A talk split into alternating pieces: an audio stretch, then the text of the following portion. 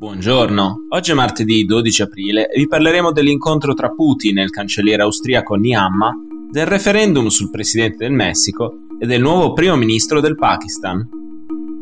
Questa è la nostra visione del mondo in 4 minuti. Ieri il presidente russo Vladimir Putin ha incontrato il primo leader occidentale dall'inizio della guerra in Ucraina lo scorso 24 febbraio nel pomeriggio si è infatti svolto un incontro di circa 75 minuti tra Putin e il cancelliere austriaco Karl Niamma in una villa del presidente russo fuori dalla capitale Mosca. Non è un caso che sia proprio il cancelliere dell'Austria il primo leader europeo a volare in Russia dall'inizio del conflitto.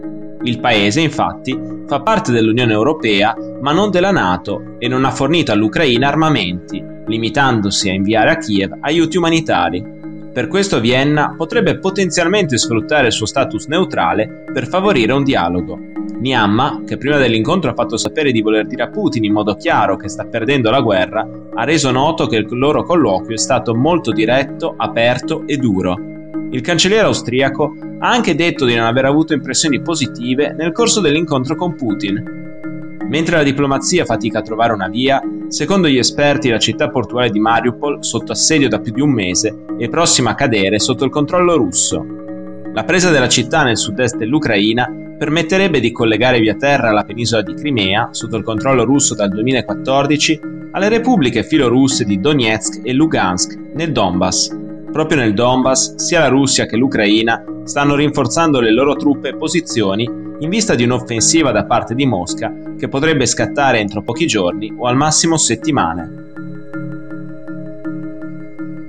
Il presidente del Messico, Andrés Manuel López Obrador, con il 90% delle preferenze ha trionfato al referendum di domenica per decidere se confermarlo o meno fino alla fine del suo mandato. Un trionfo del tutto inutile, dato che il referendum avrebbe avuto valore legale solo se avessero votato almeno il 40% dei messicani aventi diritto. La percentuale di chi si è presentato alle urne è stata invece del 18%. Il populista di sinistra Obrador, presidente del Messico dal dicembre 2018, ha proclamato il referendum nel 2019 per tenere fede a una promessa fatta durante la campagna elettorale e ribadire il principio che il popolo è sovrano.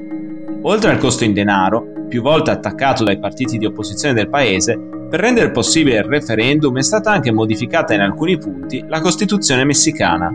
Ora Obrador potrà continuare a governare fino alla scadenza del suo mandato nel 2024, due anni in cui dovrà tentare di tenere fede a due promesse fatte in campagna elettorale molto più impegnative del referendum. Obrador è stato eletto assicurando ai messicani di portare la crescita economica del paese al 4% annuo e di mettere un freno alle violenze dei narcotrafficanti attivi nel paese. Dopo oltre tre anni dall'inizio del suo mandato, l'economia messicana è ancora impantanata nella stagnazione e la violenza dei cartelli in diverse aree del Messico è fuori controllo.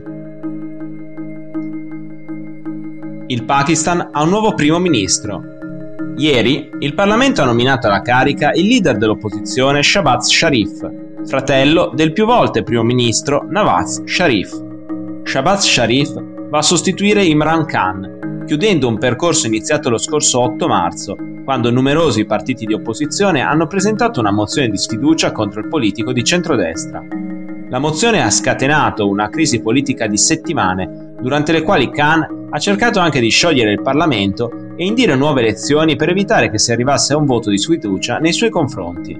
In merito è intervenuta la Corte Suprema del Paese, che ha definito incostituzionale il tentativo di Khan Sabato sera il primo ministro è stato rimosso dall'incarico con 174 deputati a favore sui 342 seggi che compongono il Parlamento.